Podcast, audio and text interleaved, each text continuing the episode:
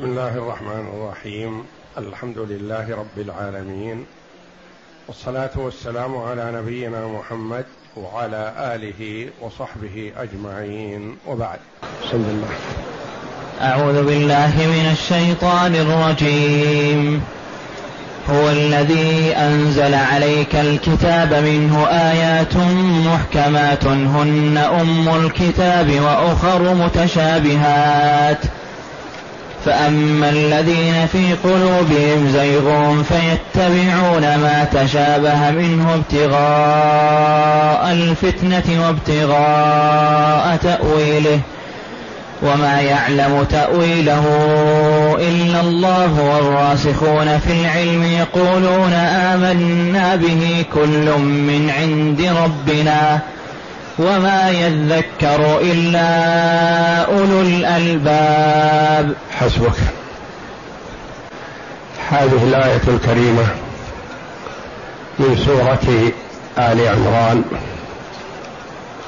جاءت بعد قوله جل وعلا هو الذي يصوركم في الأرحام كيف يشاء لا إله إلا هو العزيز الحكيم. هو الذي أنزل عليك الكتاب منه آيات محكمات هن أم الكتاب وأخر متشابهات. الآية. هذه الآية الكريمة فيها دلالة على أن آيات الكتاب على أن آيات الكتاب منها آيات محكمة ومنها آيات متشابهة. وهذا باعتبار وهذا التقسيم من الله جل وعلا باعتبار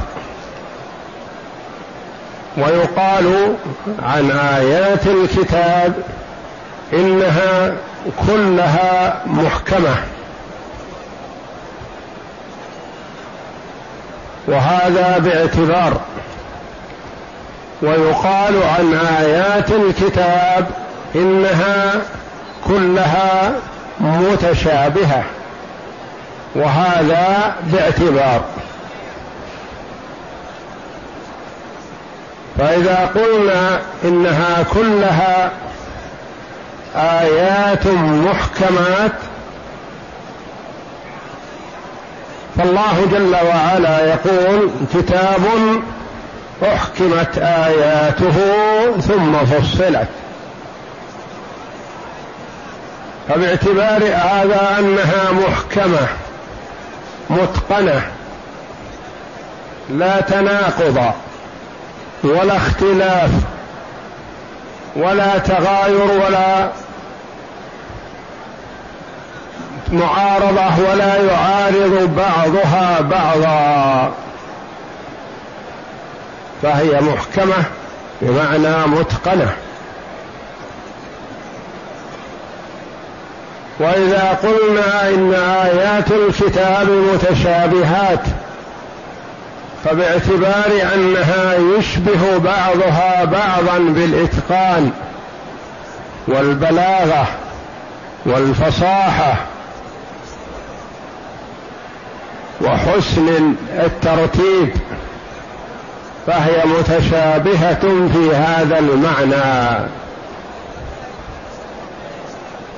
وإذا قلنا إنها منها محكمات ومنها متشابهات فباعتبار ثالث. محكمات ومتشابهات.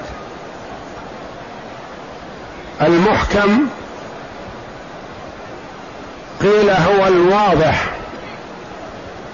البين الذي أبان الحلال من الحرام. والناسخ. والمفصل. والذي لا يعذر أحد بجهله. واضح. أقيموا الصلاة. آتوا الزكاة. أطيعوا الله ورسوله. اعتصموا بحبل الله جميعا. أن اشكر لي ولوالديك وغير ذلك من الآيات فهي آيات بينة. معناها واضح جلي. والمتشابه هو ما لا يدركه إلا الله جل وعلا أو لا يدركه ولا يعرفه إلا الراسخين في العلم. ثم اختلف العلماء رحمهم الله في المراد بالمتشابه. قيل المراد الذي لا يدركه أحد إلا الله سبحانه وتعالى. ومثلوا لذلك بالحروف المقطعة في أوائل السور. قالوا هذه من المتشابه. نؤمن بها ولا نتدخل في التخرص في المراد بها. وقيل المتشابه ما يحتمل معنيين. وأهل العلم يدركون المعنى المراد دون غير المراد. فللعلماء رحمهم الله في المحكم والمتشابه أقوال عدة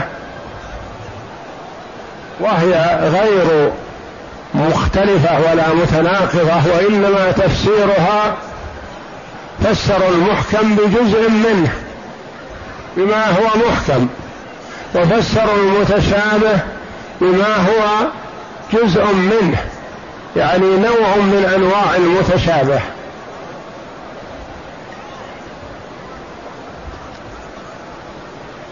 هو الذي أنزل عليك الكتاب المراد به القرآن لأن ال في الكتاب للعهد المذكور وأنزل دلت على علو الله جل وعلا. لأن النزول يكون من أعلى لأدنى. ودلت على أن الكتاب جاء من عند الله جل وعلا وأنه كلام الله وليس بمخلوق.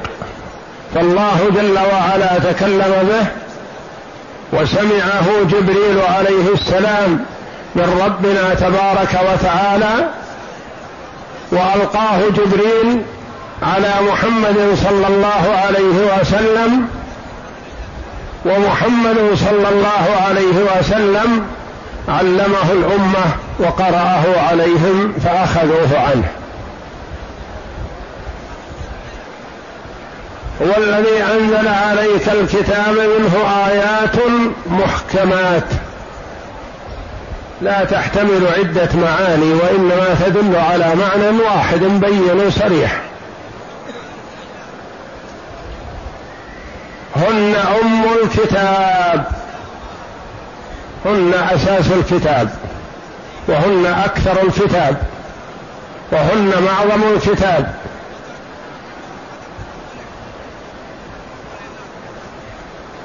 وأخر آيات أخر متشابهات. فيها تشابه. في المعنى أو في الدلالة.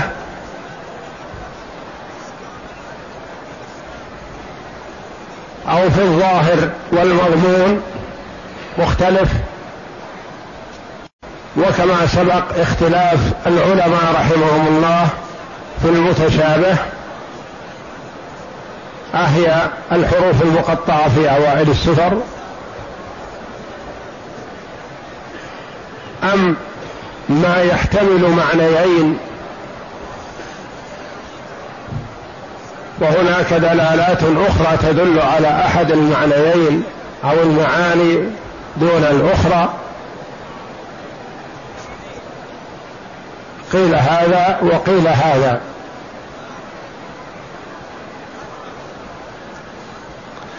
فأما الذين في قلوبهم زيغ ميل عن الحق. قال زاغ عن الحق زاغ بصره مال. زاغ عن الحق مال عنه. فالناس أمام هذه الآيات المتشابهة ينقسمون إلى قسمين. فأما الذين في قلوبهم زيغ انصراف عن الحق والتماس لغيره وتمسكوا بأنواع من البدع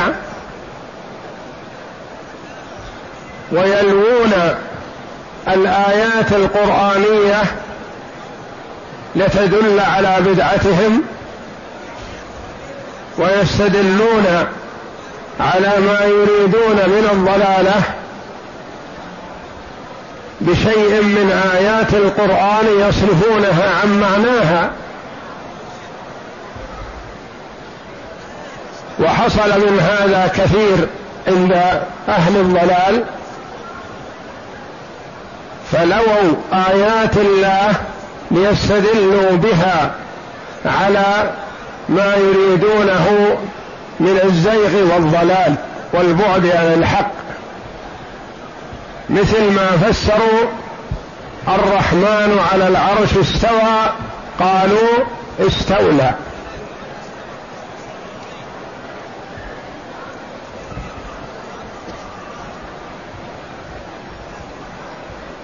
ألم يستولي إلا على العرش؟ هو جل وعلا الكل ملكه وبين يديه ولكن العرش له خاصية. العرش استوى عليه جل وعلا كما جاء في آيات كثيرة.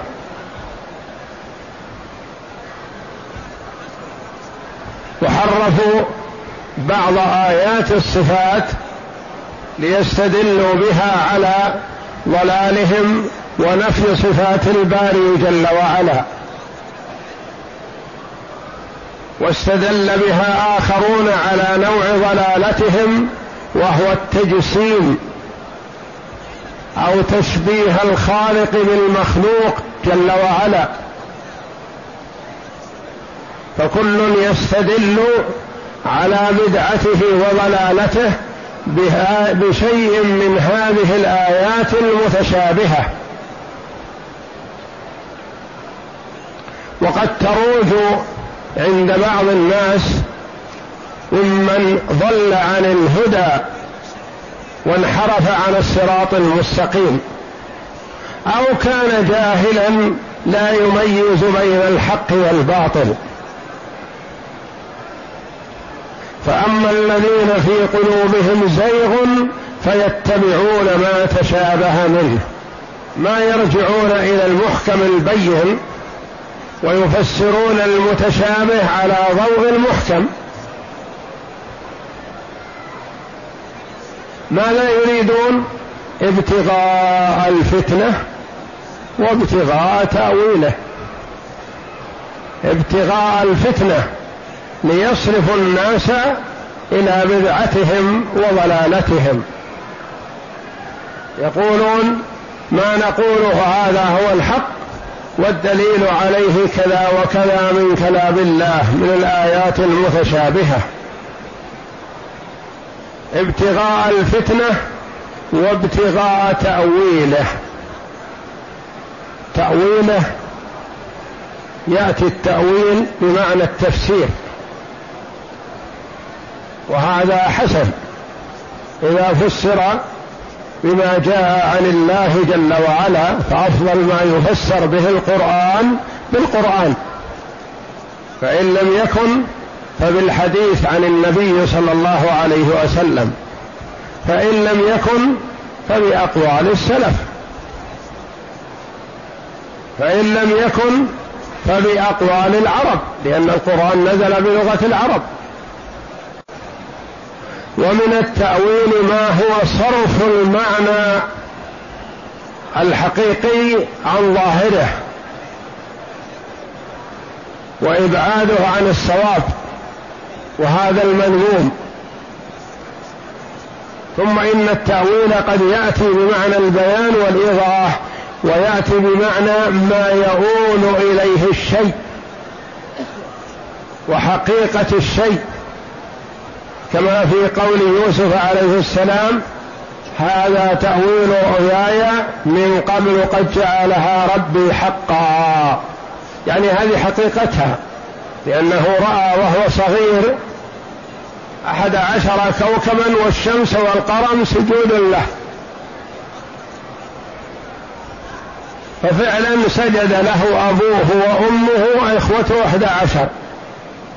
فيقول هذا تأويل رؤيا هذه حقيقة الرؤيا التي رأيتها في زمن الصغر. وأبوه أدرك معنى ذلك عليه السلام ولذا قال له لا تقصص رؤياك على إخوتك فيحسدوك.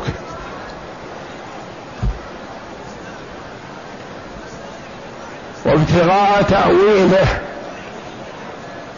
فالتأويل منه ما هو محمود كما يأتي عن ابن جرير رحمه الله كثيرا ما يقول القول في تأويل قوله تعالى. يعني القول في تفسير قوله تعالى.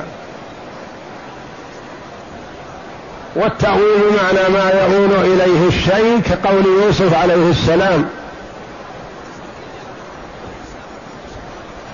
والتأويل بمعنى صرف اللفظ عن ظاهره لقرينة قد تكون قوية فيكون صحيح.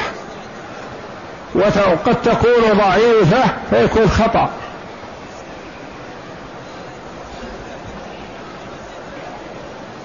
مثل ما هو صرفه عن ظاهره ويكون صحيحا كقوله جل وعلا أتى أمر الله فلا تستعجلوه. أتى بمعنى الفعل الماضي. هل هو أتى أمر الله أتى يوم القيامة؟ لا سيأتي. لأن ذلك معلوم ومدرك لأن يوم القيامة لم يأتي بعد. والقرينة واضحة أن المراد يأتي أمر الله. وابتغاء تأويله وما يعلم تاويله الا الله والراسخون في العلم. القراء رحمهم الله اختلفوا في الوقف في هذه الآية. وما يعلم تاويله الا الله. هذا رأي كثير من القراء أن الوقف على لفظ الجلالة. والاستئناف بعدها بقوله والله والراسخون في العلم يقولون. الراسخون مبتدا ويقولون خبره. وقال بعض القراء الوقف على قوله تعالى وما يعلم تأويله إلا الله والراسخون في العلم. يقول والراسخون في العلم يعني على هذا يعلمون تأويله. ولكل مأخذ. فالذين وقفوا على لفظ الجلالة قالوا المراد بتأويله هنا ما حقيقة الشيء. وحقيقة الشيء الذي يؤول إليه هذه لا يعلمها إلا الله. مثل أحوال يوم القيامة. مثل كيفية صفات الباري جل وعلا. هذه لا يعلمها إلا هو.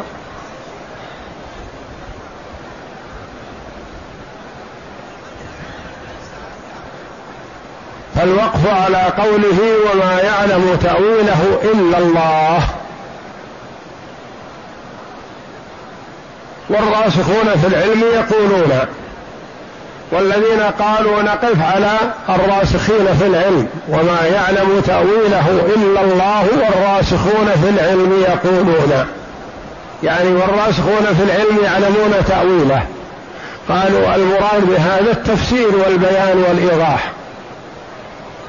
وإذا لم يعلمه الراسخون في العلم فمن يعلمه؟ والله جل وعلا لا يخاطب الناس ولا ينزل على الناس ما لا يعلمون. فلكل مأخذ.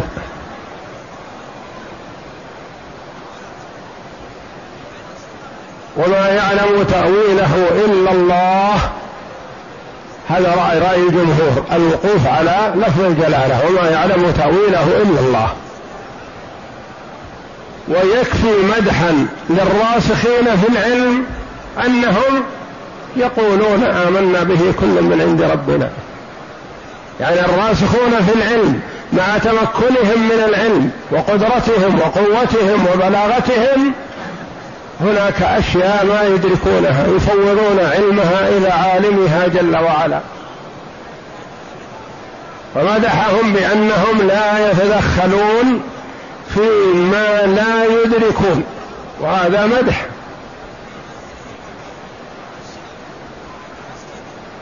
وكفى بالمرء إثما أن يدعي علم ما لم يعلم. وكفى به مدحا أن يفوض العلم إلى عالمه جل وعلا. والراسخون المتمكنون. يقال رسخت قدماه في الأرض ورسخت الأساسات في الأرض بمعنى ثبتت. والراسخون الثابتون المتمكنون من العلم. يقولون آمنا به هذا موقفهم من المتشابه. أولئك يؤولون المتشابه ويردون المحكم إلى المتشابه فيضربون القرآن بعضه ببعض. وهؤلاء الراسخون في العلم يقولون آمنا به. هذا كله من عند ربنا المحكم والمتشابه. والمحكم لا يخالف المتشابه والمتشابه لا يخالف المحكم لأنه كله من عند الله. ويؤمنون بالله وبما جاء عن الله على مراد الله جل وعلا. ويؤمنون برسول الله صلى الله عليه وسلم وبما جاء عن رسول الله صلى الله عليه وسلم على مراد رسول الله صلى الله عليه وسلم. يعني ما تفسر كلام الله وكلام رسوله على رأيك ومعرفتك إذا لم يكن واضح جلي. مع العلم أن تفسير كلام الله جل وعلا كما قال ابن عباس رضي الله عنهما على أربعة أنحاء. تفسير وتأويل كلام الله جل وعلا على أربعة أوجه. نوع لا يعذر أحد بجهله. يعلمه كل أحد. ومأمور بأن يعلمه كل أحد. مثل أقيموا الصلاة. آتوا الزكاة. يا أيها الذين آمنوا كتب عليكم الصيام. هذا يأتي أحد يقول إيش معنى كتب عليكم الصيام؟ إيش معنى أقيموا الصلاة؟ واضح. النوع الثاني تعرفه العرب بكلامها منطوقها. فخر عليهم السقف من فوقهم. السقف فوق معلوم. ولا يقال إيش معنى خر عليهم السقف من فوقهم. تعرفه العرب بلغتها وكلامها. أنزل من السماء. معلوم النزول من السماء.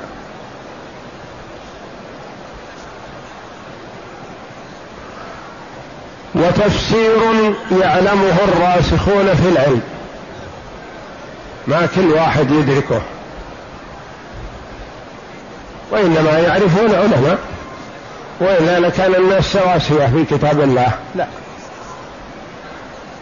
هذه ثلاثة. والرابع تفسير لا يعلمه إلا الله جل وعلا وهو ما يؤول إليه الشيء.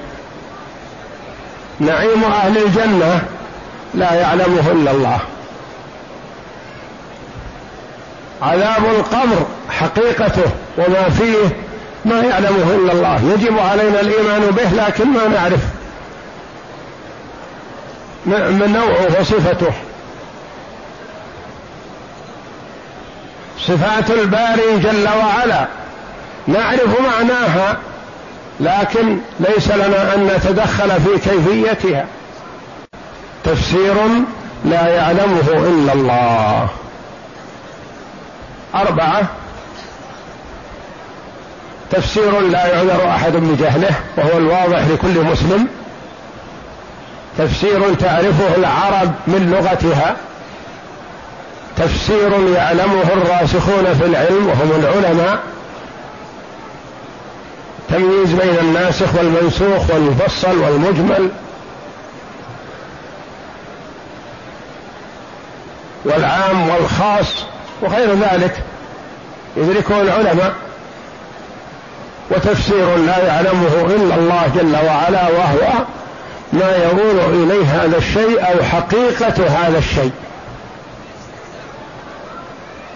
أو الكيفية المغيبة عنا. الرحمن على العرش استوى. استوى معلوم. لكن كيف استوى؟ كما سأل المبتدع. مالك رحمه الله جاء شخص إلى الإمام مالك رحمه الله وهو في الحلقة في المسجد النبوي فقال الرحمن على العرش استوى كيف استوى؟ يقول السائل كيف استوى؟ هذا المبتدع فسكت الإمام رحمه الله ساعة. حتى علته الرحضاء يعني العرق بدأ يتصبب عرق. كيف يصدر هذا السؤال من مسلم؟ يسألني أنا يقول مالك يسألني عن كيف استوى. أنا جيت من عنده جل وعلا. تسأل تقول كيف حال زيد؟ لأنك تعرفه. حاله طيبة ولا مريضة ولا مشغول ولا فارغ ولا كذا؟ ثم بعد ساعة قال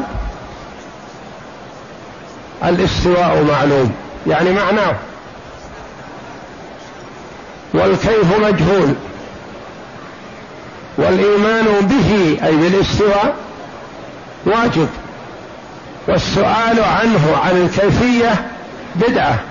وما أراك إلا رجل سوء وأمر به أن يخرج من المسجد. لأنه أراد أن ينشر هذه البدعة ويذهب. وخشي مالك رحمه الله أن يأتي بمثل هذا. فطرده من المسجد. وهكذا فسر السلف رحمة الله عليهم. قالوا الإيمان بصفات الباري جل وعلا واجب والمعنى واضح والحمد لله. المعنى من البصر من السمع من الإرادة من القدرة وغير ذلك من صفات الباري جل وعلا. واضح جلي. لكن كيفيته كيفية الصفة هذه ما يعلمها إلا الله.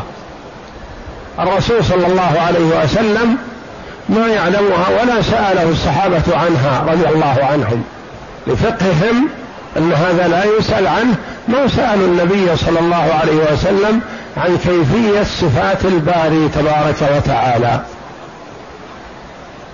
وما يعلم تأويله إلا الله والراسخون في العلم يقولون آمنا به يعني بالمتشابه.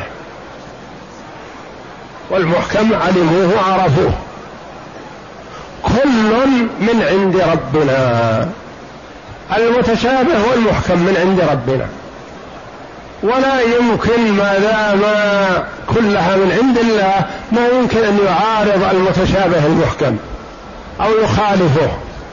فيرد المتشابه إلى المحكم فيعلم. كل من عند ربنا. وما يذكر يتعظ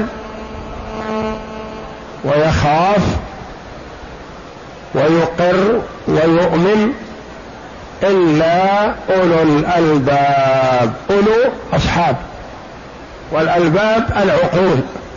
ما يتذكر إلا العقلاء وإلا غير العاقل ما يهمه ولا يهتم لشيء. فالعاقل هو الذي يتذكر ويستفيد وينتفع بالعلم والموعظة والكلام وما يتذكر إلا أولو الألباب. أصحاب العقول هم الذين يتذكرون ويتعظون. وأما من في قلبه زيغ فنعوذ بالله من حاله يرد المحكم إلى المتشابه ويأخذ المتشابه ويضرب آيات القرآن بعضها ببعض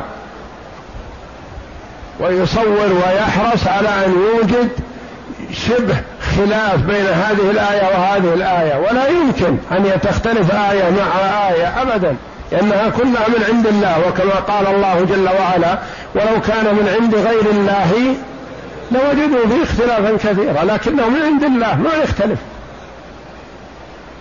لكن تجد أصحاب الضلالة يصورون الخلاف ويقول الآية هذه مخالفة للآية هذه والكلام هذا مخالف لهذا. هو إذا وجد عند المرء شيء من تصور الخلاف فهذا لقصور عقله. لأنه لو كان عاقلا لأدرك أن ما فيها خلاف. الآيات ما يخالف بعضها بعض والحديث الصحيح ما يخالف الآيات. والآيات القرآنية ما تخالف العقول السليمة وإنما يظهر الخلاف في العقول المرتبكة العقول الضالة العقول المنحرفة. ولا مانع أن يصور المرء الشيء لرفعه. يقول مثلا قد يفهم أن هذه الآية تخالف هذه الآية وليس الأمر كذلك. يعني هذا إيضاح بأن هذه الآية قد يتصور بعض الناس أنها تخالف هذه ونقول لا لا تخالفها بل الأمر كذا وكذا ليرفع الإيهام والخلاف والإشكال الوارد على بعض الآيات. والنبي صلى الله عليه وسلم تأثر تأثرا شديدا لما رأى بعض الصحابة رضي الله عنهم يتعارضون في بعض الآيات. فقال إنما أهلك من كان قبلكم بهذا الاختلاف وضرب الآيات بعضها ببعض فالآيات كلها من عند الله ولا يخالف بعضها بعضا أبدا. اقرأ. يخبر تعالى أن في القرآن آيات محكمات هن أم الكتاب أي بينات واضحات لا التباس فيها على أحد ومنه آيات أخر فيها اشتباه في الدلالة على كثير من الناس أو بعضهم. فمن رد ما اشتبه إلى الواضح منه وحكم على محكمه ومتشابهه عنده فقد اهتدى. ومن عكس انعكس ولهذا يعني من رجع المتشابه إلى المحكم فقد اهتدى. لأن المحكم واضح وأرجع المتشابه إلى المحكم فقد اهتدى. ومن عكس رد المحكم إلى المتشابه. يعني جعل المتشابه هو المرجع. فقد ضل وزاغ عن الصراط المستقيم وهو المذموم في هذه الآية الكريمة. فأما الذين في قلوبهم زيغ فيتبعون ما تشابه منه. نعم. ولهذا قال تعالى هن أم الكتاب أي أصله الذي يرجع إليه عند الاشتباه يعني المحكمات هي آية هي أم الكتاب. والأم تطلق على الأصل أصل الشيء. نعم. وأخر متشابهات أي تحتمل دلالتها موافقة المحكم وقد تحتمل شيئا آخر من تحتمل المحكم وتحتمل غيره.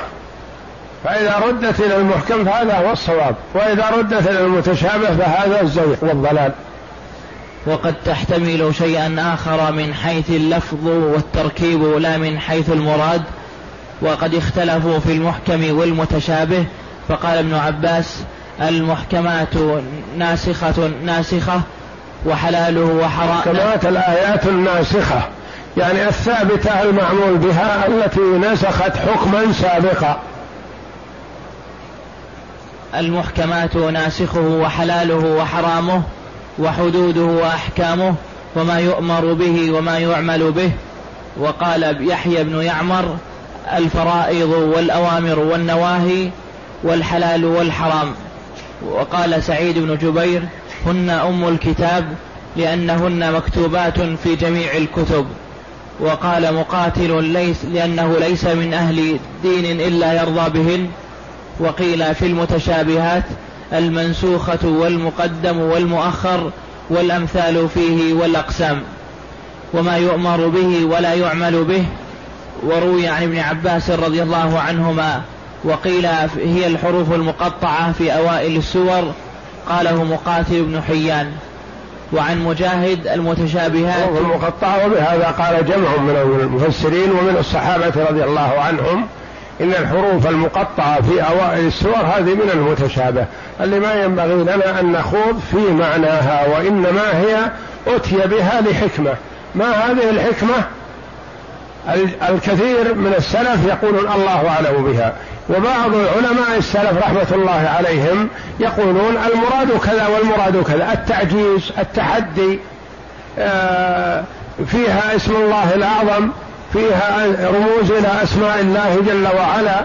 هذا ما يخالف. يعني تلمسوا الحكمة والجميع والجمهور على أن الحروف المقطعة من المتشابه.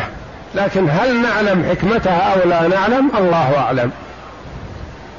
وعن مجاهد المتشابهات يصدق بعضها بعضا.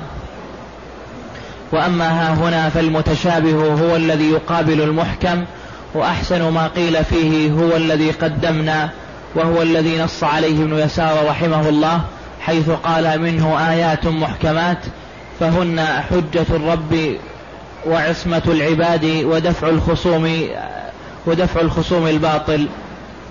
ولهذا قال تعالى فأما الذين في قلوبهم زيغ أي ضلال وخروج عن الحق إلى الباطل فيتبعون ما تشابه منه. لا يتبعون المحكم وإنما يتبعون المتشابه ويضربون بعض الآيات بعضها ببعض وهذا الضلال. نعم. أي إنما يأخذون منه بالمتشابه الذي يمكنهم أن يحرفوه إلى مقاصدهم الفاسدة وينزلوه عليها لاحتمال لفظه لما يصرفونه. فأما المحكم فلا نصيب لهم فيه لأنه دامغ لهم وحجة عليهم ولهذا قال الله تعالى ابتغاء الفتنة أي الإضلال لأتباعهم. إيهام إيهاما لهم أنهم يحتجون على بدعتهم بالقرآن. وهو حجة عليهم لا لهم. مثل قوله جل وعلا ليس كمثله شيء وهو السميع البصير. ليس كمثله شيء وهو السميع البصير. طائفتان ضالتان أخذت بأجزاء من هذه الآية. وأهل السنة والجماعة أخذوا بالجزئين معا. فالمعطلة قالوا الله جل وعلا يقول ليس كمثله شيء. فمعناه أنه ليس له صفات. ما ما نستطيع نقول له علم وقدرة وعلم وبصيرة وإرادة وكذا وكذا إلى آخره. يكون مثل شيء. المشبهه ما أخذوا بالشطر الأول وإنما أخذوا بالشطر الثاني قالوا هو السميع البصير له سمع كسمعي وبصر كبصري ويد كيدي ورجل كرجلي تعالى الله عما يقولون. أهل السنة والجماعة أخذوا بالجزئين معا. قالوا ليس كمثله شيء ما يشبه بخلقه جل وعلا. وله صفات ثابتة جل وعلا هو السميع البصير. فله سمع لا يشبه سمع المخلوقين. وله بصر لا يشبه بصر المخلوقين إلى آخر الصفات. والمعطلة ما عطلوا إلا بعدما شبهوا. وقع في خاطرهم التشبيه فنفوا الصفة من كلية. المشبهة شبهوا الله بخلقه وجعلوه كالوثن تعالى وتقدس. ولهذا قال بعض علماء السلف المعطلة يعبدون عدما يعني لا شيء. ما له صفات. والمشبهة يعبدون وثنا يعني مشبه بالمخلوق. وأهل السنة والجماعة يعبدون إلها واحدا أحدا فردا صمدا موصوف بصفات الكمال منزه عن صفات النقص والعيب.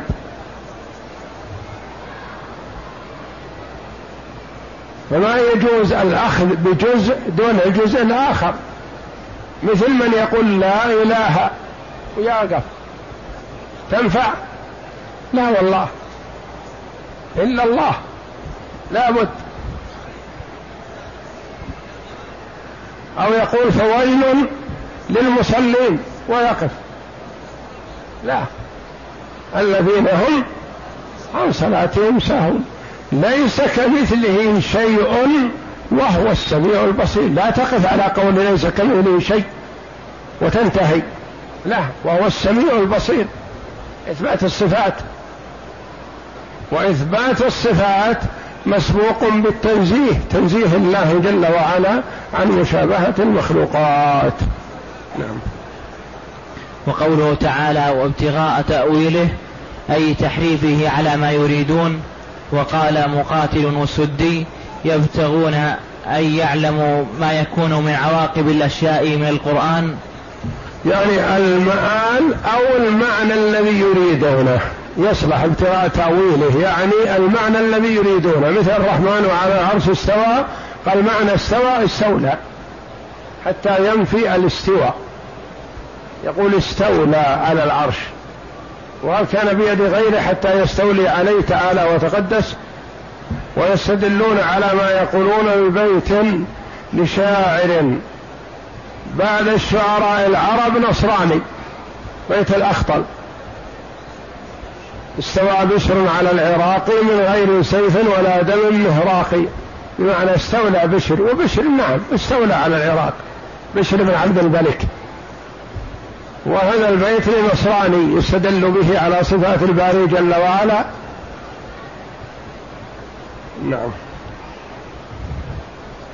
وقد روى البخاري عند تفسير هذه الآية ومسلم في كتاب القدر من صحيحه وأبو داود في السنة من سننه ثلاثتهم عن القاسم بن محمد عن عائشة رضي الله عنها قالت تلا رسول الله صلى الله عليه وسلم هذه الآية هو الذي أنزل عليك الكتاب منه آيات محكمات إلى قوله وما يذكر إلا أولو الألباب قالت قال رسول الله صلى الله عليه وسلم فإذا رأيتم الذين يتبعون ما تشابه منه فأولئك الذين سمى الله فاحذروهم.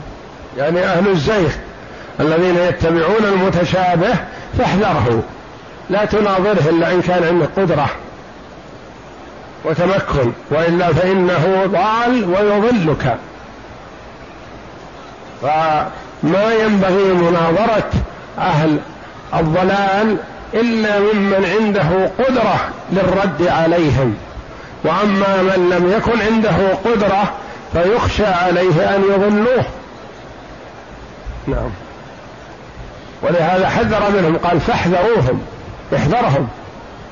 نعم. وقوله تعالى وما يعلم تأويله إلا الله اختلف القراء في الوقف ها هنا فقيل على الجلالة كما تقدم عن ابن عباس رضي الله عنه. الجلالة وما يعلم تأويله إلا الله.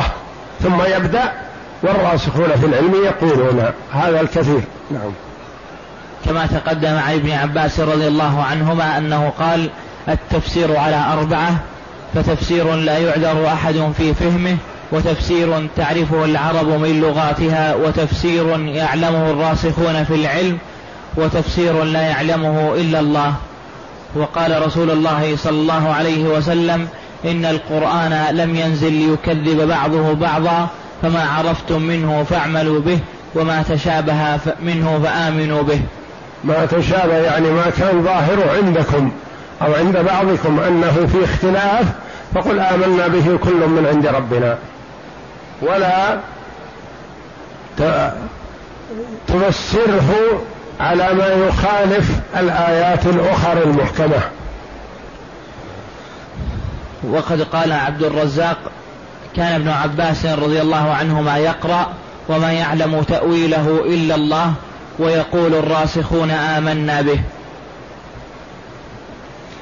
وكذا رواه ابن جرير عن عمرو بن عبد العزيز عن عمر بن عبد العزيز ومالك بن أنس أنهم يؤمنون به ولا يعلمون تأويله.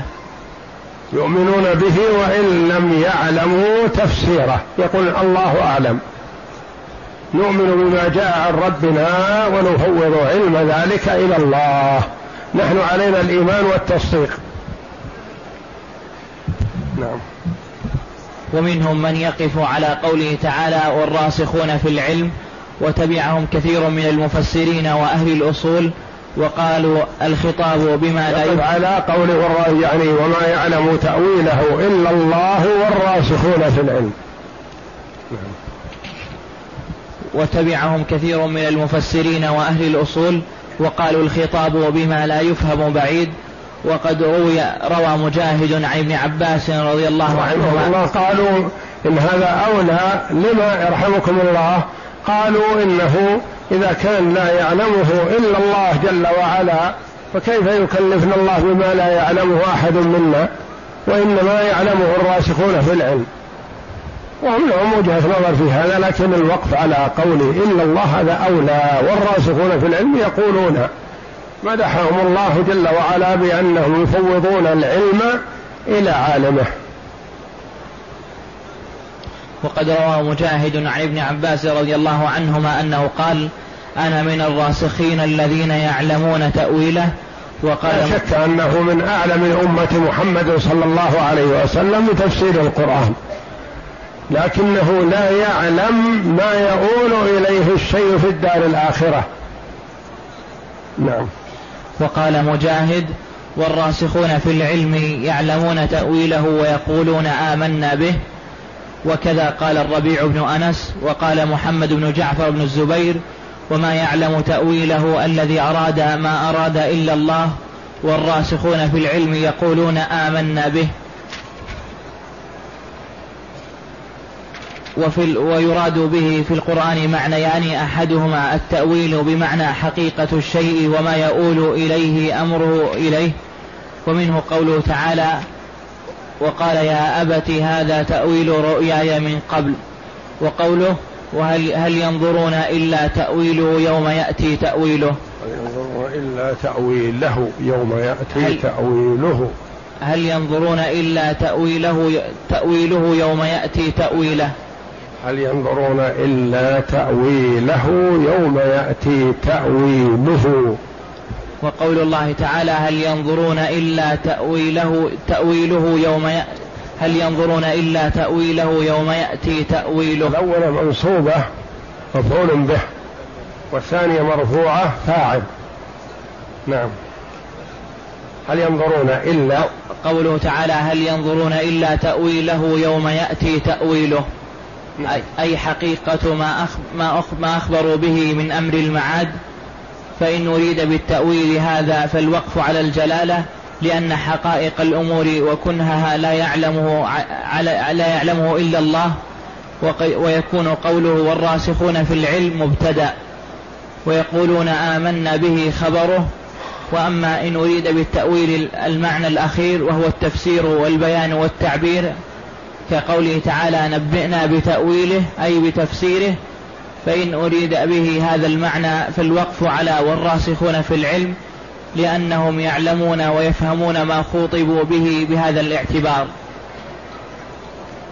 وقوله تعالى إخبارا عنهم أي أنهم يقولون آمنا به أي المتشابه كل من عند ربنا أي الجميع من المحكم والمتشابه حق وصدق وكل واحد منهما يصدق الآخر ويشهد له لأن الجميع من عند الله وليس شيء من عند الله بمختلف ولا متضاد. كقوله تعالى أفلا يتدبرون القرآن ولو كان من عند غير الله لوجدوا فيه اختلافا كبيرا. المرء إذا عرض عليه مثلا آية ولم فهم معناها أو من المتشابه فيقول علمها عند الله جل وعلا وإنما فيه آية محكمة واضحة أعرف معناها تدل على كذا وكذا. والله أعلم وصلى الله وسلم وبارك على عبد ورسول نبينا محمد وعلى آله وصحبه أجمعين.